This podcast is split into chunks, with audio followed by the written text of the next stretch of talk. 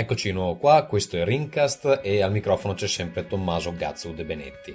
L'argomento di questa puntata è, come avevo anticipato nell'episodio 12, vagamente automasturbatorio.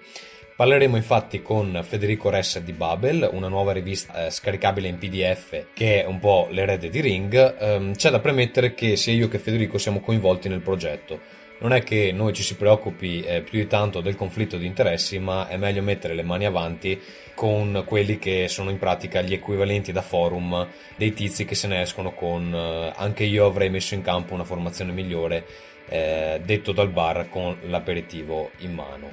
Ribadisco che lo sentirete nell'intervista, comunque Babel è un prodotto gratuito, liberamente scaricabile, che scriviamo per passione e per questo insomma crediamo che meriti attenzione. Abbiamo deciso di discuterne un attimo su Ringcast per eventualmente farla conoscere a chi ancora non ha avuto l'occasione di leggerla.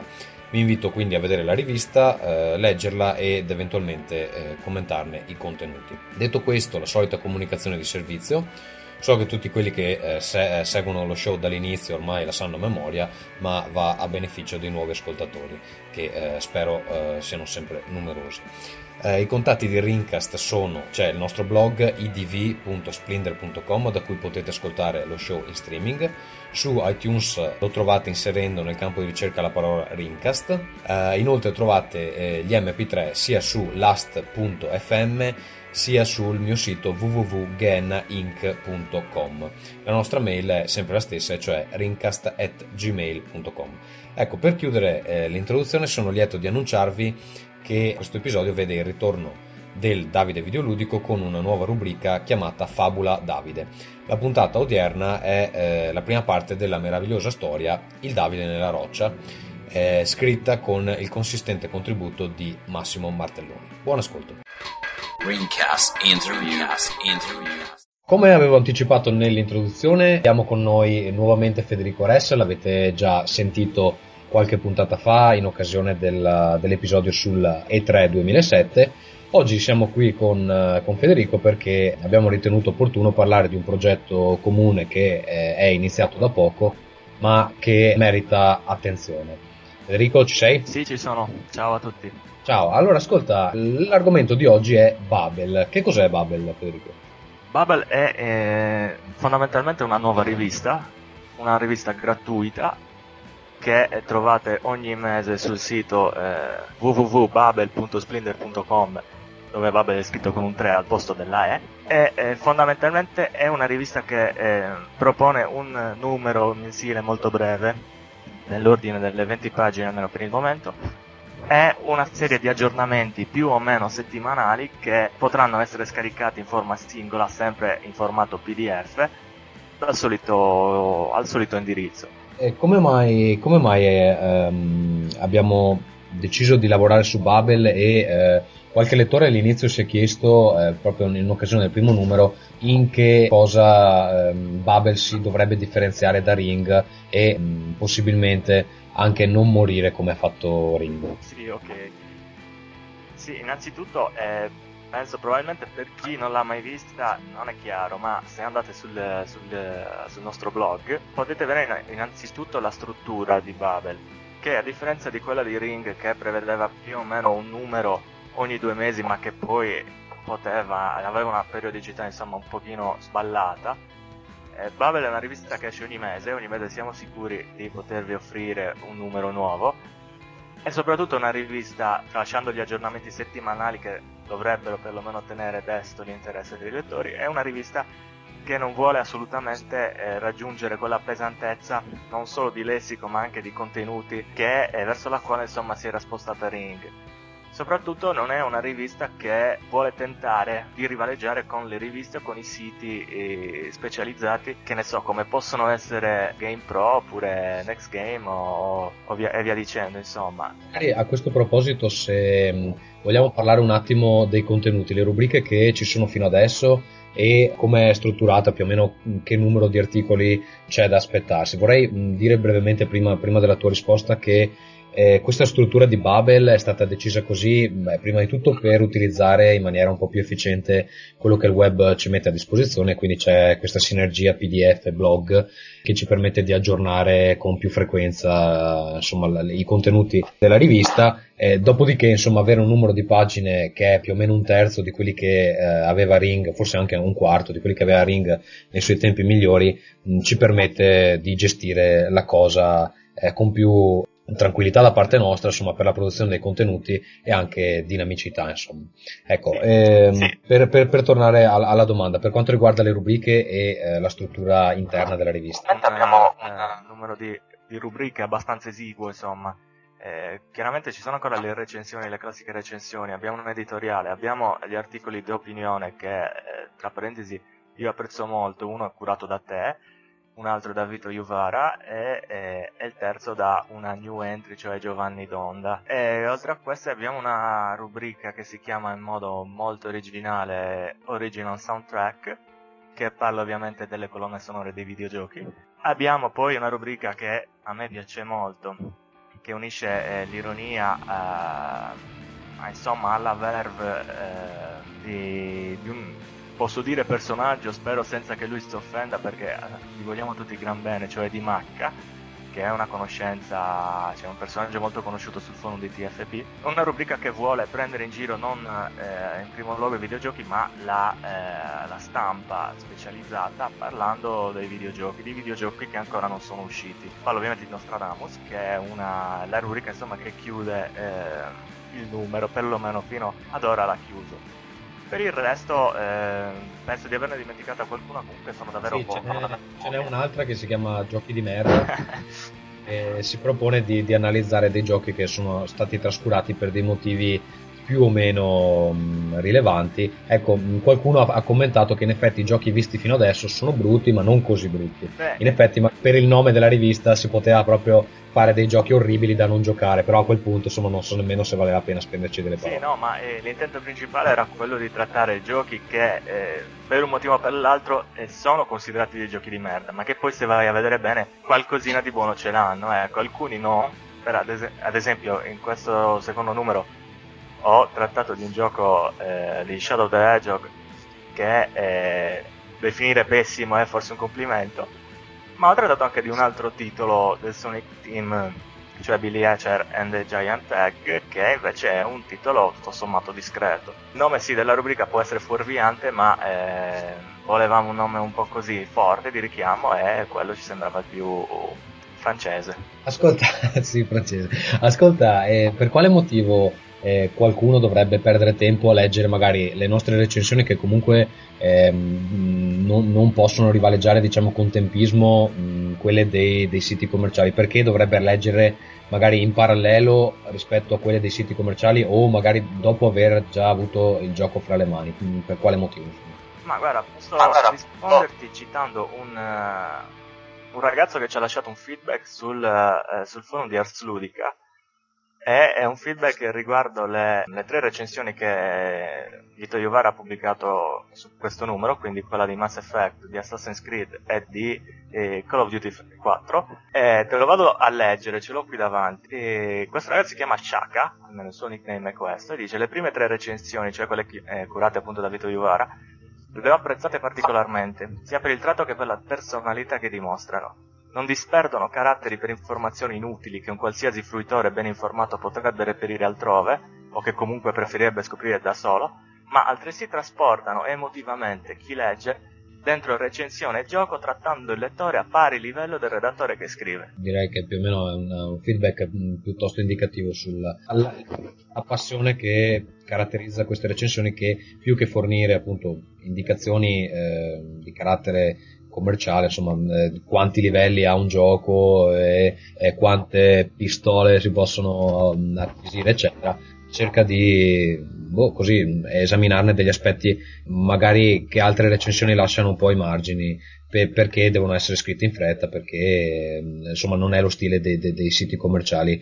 scrivere recensioni in un certo modo. Vorrei anche aggiungere che comunque Babel ospita delle recensioni anche di giochi piuttosto vecchi. C'è questo mese ad esempio un articolo a cura di Giovanni che ha come oggetto Mark of Cree, giusto? Esatto, sì. Ecco, quindi insomma non ci rivolgiamo solamente alla roba appena uscita, anche perché per limiti tecnici, visto che i giochi ce li dobbiamo comprare, non possiamo coprire tutto quello che esce, ma ci rivolgiamo anche magari a dei giochi che non hanno ricevuto l'attenzione dovuta al momento. Entrando nello specifico, posso dire che comunque cercheremo di non andare mai indietro nel tempo di più di 6 mesi, quindi tratteremo giochi più o meno recenti comunque. Non credo che tutti gli appassionati si comprino l'ultimo blockbuster così il giorno dell'uscita. Per quanto riguarda il gioco che hai citato tu, sta in una pseudo rubrica chiamata Underrated, è semplicemente la recensione di un gioco di questa generazione che attualmente comprende ancora le console a 128 bit, quindi PS2 in questo caso, e tratta di giochi che per un motivo o per l'altro sono stati snobbati da critica e o pubblico. Ascolta, c'è stata nella nostra mailing list interna c'è stata una certa discussione sul sottotitolo da utilizzare per Babel. Quando scrivevamo insieme su Ring avevamo questo critica e cultura del videogioco che è diventato uno slogan, insomma io lo trovo molto riuscito, ci è sempre caratterizzato abbastanza bene. Per Babel invece abbiamo scelto un più singolare, forse anche in un certo senso ad un primo acchito così più banale, parliamo di videogiochi, però alla fine è sembrata la scelta più ovvia per tutti, no? Sì, innanzitutto per sottolineare anche attraverso lo slogan il nostro approccio, che non è quello un po' criticoide di Ring, comunque con forse con qualche velleità così eccessiva. Noi si vuole parlare di videogiochi, ma non nel modo forse un po' pesante e anche arrogante se vogliamo, ma comunque creativo, che contraddistingueva Ring. E questo slogan secondo me ritrae bene lo spirito di Babel. Speriamo che funzioni, insomma. Se vuoi chiarificare un attimo meglio le modalità di lettura della rivista. Allora, esiste un PDF che comprende il numero completo e poi nel nostro blog invece non so se vuoi spiegare un attimo come funziona. Sì, esiste chiaramente il numero completo che per il momento si aggira intorno agli 8 mega, quindi non è un download pesante, poi oggi con la banda larga è praticamente, cioè, chiunque può scaricarlo in pochi minuti. E esiste soprattutto poi un database che attualmente non comprende ancora i singoli articoli del secondo numero, ma in questi giorni li metteremo su, insomma per questioni tecniche non ce l'abbiamo fatta. Un database che conterrà tutti gli articoli in forma di singoli PDF pubblicati su Babel, e chiunque potrà consultarle, quindi magari scoprire qualche articolo di suo gradimento e poterselo scaricare e leggere immediatamente. Questo serve anche per sopperire alla mancanza di contenuti in HTML che non ci saranno, perlomeno non sono previsti, e credo che per almeno una buona parte dell'esistenza di Babel non saranno necessari, spero, e quindi diamo la possibilità a tutti di leggere qualsiasi articolo tramite il comodo navigatore, insomma, che abbiamo nel sito, sulla colonna destra sotto la voce articoli appunto. E speriamo insomma di fare cosa gradita a chi magari non ha voglia di stare lì a spulciarsi tutti i numeri completi, a scaricarsi tutti i vari PDF, tutto qua. Babel in un certo senso è un successore spirituale di Ring, per un motivo che alcuni di noi vengono da Ring, nello specifico per il momento siamo io, te e Amano, il nostro specialista nell'area giapponese. Però buona parte della redazione è completamente nuova, è gente che comunque con cui eravamo in contatto in precedenza, però non aveva mai partecipato direttamente a Ring. Questo è avvenuto perché alcuni membri di Ring in questo momento sono occupati su altre cose, hanno altri interessi, ma anche perché insomma volevamo dare cioè non doveva essere un Ring 2, doveva essere una rivista nuova e quindi ci serviva una redazione fresca, diciamo. Però ecco, non abbiamo ancora un'email ufficiale che forse sarebbe il caso di procurarci, ma la rivista è comunque aperta ai collaboratori, giusto? Sì, facevo prima, è una cosa che volevo mettere in evidenza. Non abbiamo al momento ancora un'email alla quale poi poter magari indirizzare commenti e o proposte di collaborazione, ma assolutamente Babel è aperta a chiunque abbia voglia di collaborare, vi invitiamo pubblicamente a mandarci le vostre proposte di collaborazione. Per il momento potete semplicemente lasciare un feedback, cioè un commento ad esempio al numero 2 di Babel che trovate in cima al blog, oppure anche sui vari forum nei quali sono presenti dei thread ad argomento Babel, ad esempio il TFP forum o Ars Ludica che ho già citato, o anche NextGame, e saremo ovviamente felici di avere nuovi collaboratori e speriamo che l'organico di Babel possa ingrandirsi e poi si possa magari in futuro offrire dei numeri più ricchi in termini di pagine e di buoni articoli. Direi che come spam è sufficiente. Se hai un messaggio finale per tutti quelli che non hanno fino ad adesso letto Babel, per convincerli a darci un'occhiata, insomma. Ma innanzitutto è gratis, visto che poi siamo italiani, penso che già questo sia un motivo sufficiente perlomeno per scaricarlo. Poi ha una formula molto lieve, molto fresca, quindi penso possa, cioè non credo che possa risultare pesante come magari lo poteva essere Ring. E quindi scaricatelo perché è gratis, dateci una lettura perché è leggero e non richiede tantissimo impegno, e perché comunque sono convinto sia un gran bel lavoro.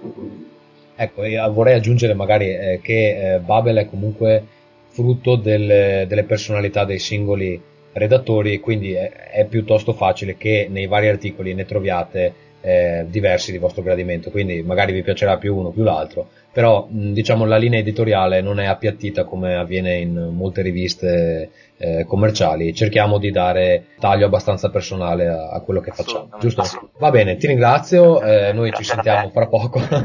Per tutti gli altri spero che questa panoramica su Babel vi abbia convinto almeno a darci un'occhiata. Ringcast Interview.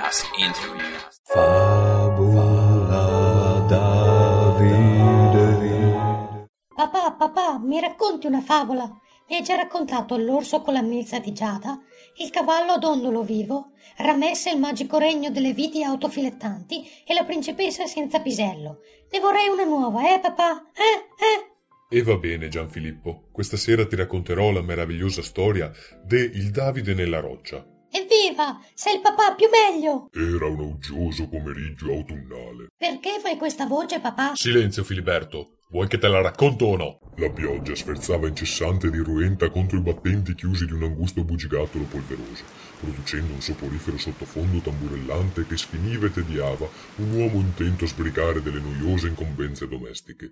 La sua figura informe ed inoccolata si stagliava contro il muro di mattoni retrostante come un render ingrasterizzato male e poi ricompresso con un algoritmo Lossi. Sbuffando, costui risciacquava ed asciugava dei piatti da portata, estraendoli meccanicamente da un acquaio e posandoli successivamente su una rastrelliera fissata al muro, appena sopra la sua testa. Che noia! Siano maledette tutte le fenomenologie atmosferiche tese a creare scompensi nelle reti elettriche, compreso il fulmine globulare, K3 Mana Rossi. Di fatto, mi impediscono di utilizzare i miei dispositivi elettronici preferiti, tipo lo spazzolino elettrico. Il pensiero del nostro eroe si condensò in una preghiera che il Davide inoltrò mentalmente ad una delle sue divinità preferite, il santissimo gruppo elettrogeno di continuità Beghelli. Simultaneamente alla formulazione della sua prece, una saetta illuminò a giorno lo stantio capuzzino. Il Davide trasalì alla vista di un'anziana figura maschile in calze a rete e tutù, che pareva essersi materializzata dal nulla al centro della stanza per effetto del fulmine. Chi sei? Domandò il Davide, atterrito e tremante. Sono Sua Santità il Ragionier Beghelli. Mi hai evocato e mi sono prontamente materializzato al tuo cospetto. L'inconsueto abito disinvoltamente indossato dal ragioniere non lasciava spazio a dubbi. Giallo e rosso, con un vistoso più ricamato sul corsetto e la gonna tempestata di meno di paillette, lo identificavano inequivocabilmente come un membro della casta dei maghi dell'elettricità, o, al limite, come un eccentrico tifoso della Roma. Davide mi ha invocato formulando una precisa richiesta: scongiurare in qualche modo gli eventi atmosferici che limitano la funzionalità delle tue apparecchiature elettriche ed elettroniche. Ebbene, sappi che esiste un antico e mistico artefatto noto con il nome di Stilo nella roccia che, grazie ai suoi arcani poteri protettivi, può fare indubbiamente al caso tuo. Gli occhi del Davide si espandevano di bramosia mentre un copioso rivolo di bava colava dalle sue orecchie spalancate. Tuttavia, solo un hardcore gamer dal joypad puro e dal cuore esente dal cheat mode può sperare di superare i pericoli che lo separano dalla Stilo per poi estrarlo dalla roccia. Sei forse tu quel gamer, Davide? L'abbiamo! Esclamò il Davide in un tripudio di entusiasmo ed eiaculazione precoce, sporcandosi tutto il tanga. L'entusiastico assenso del Davide trovò consenso nel suo interlocutore che, lieto di aver finalmente trovato un gamer puro, continuò a narrargli la fantomatica leggenda dello Stilo nella roccia. Ebbene Davide, devi sapere che secoli fa queste terre erano percorse in lungo ed in largo dall'eroico Cavalier Duracel. Il prode paladino dalle inesauribili energie cavalcava incessantemente in sella il suo destriero splendido, che l'eroe soleva abbreviare con l'acronimo DS.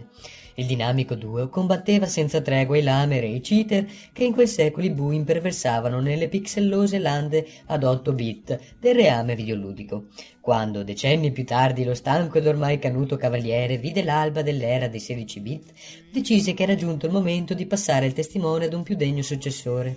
Si recò quindi in un antico cimitero e, dopo aver sconfitto orde di creature non morte che, aggredendolo in massa con assalti portati al sottosuolo, lo avevano privato di cavallo ed armatura, si ritrovò in mutande davanti ad un'enorme roccia monolitica, nera come la pece. Il cavaliere, che ormai brandiva solamente lo stilo del potere, si scagliò con un impeto degno del miglior rallenti cinematografico contro l'oscuro menhir, trafiggendolo di slancio. Lo sforzo sovraumano fece spuntare sulla schiena dell'incartapecorito eroe un grappolo di ernie talmente degno di nota che la sua morte passò decisamente in secondo piano.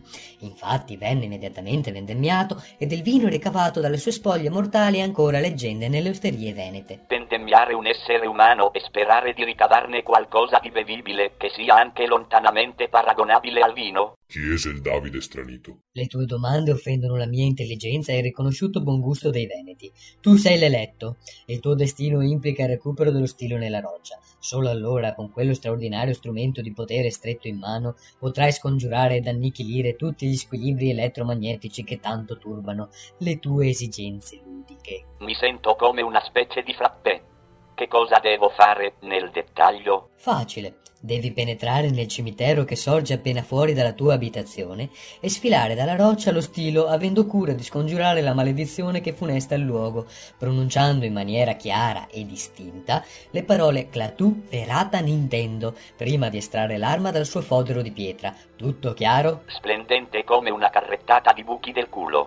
Una sola precisazione. È bello avere degli autori cinefili. La mia unica preoccupazione è che la sceneggiatura possa rapidamente evolvere dalla commedia brillante allo splatter movie più truculento. D'attore protagonista mi sento alquanto inquieto, amici ascoltatori. Fine primo tempo.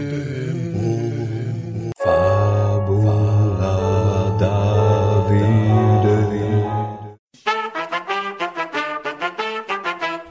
Ringcast.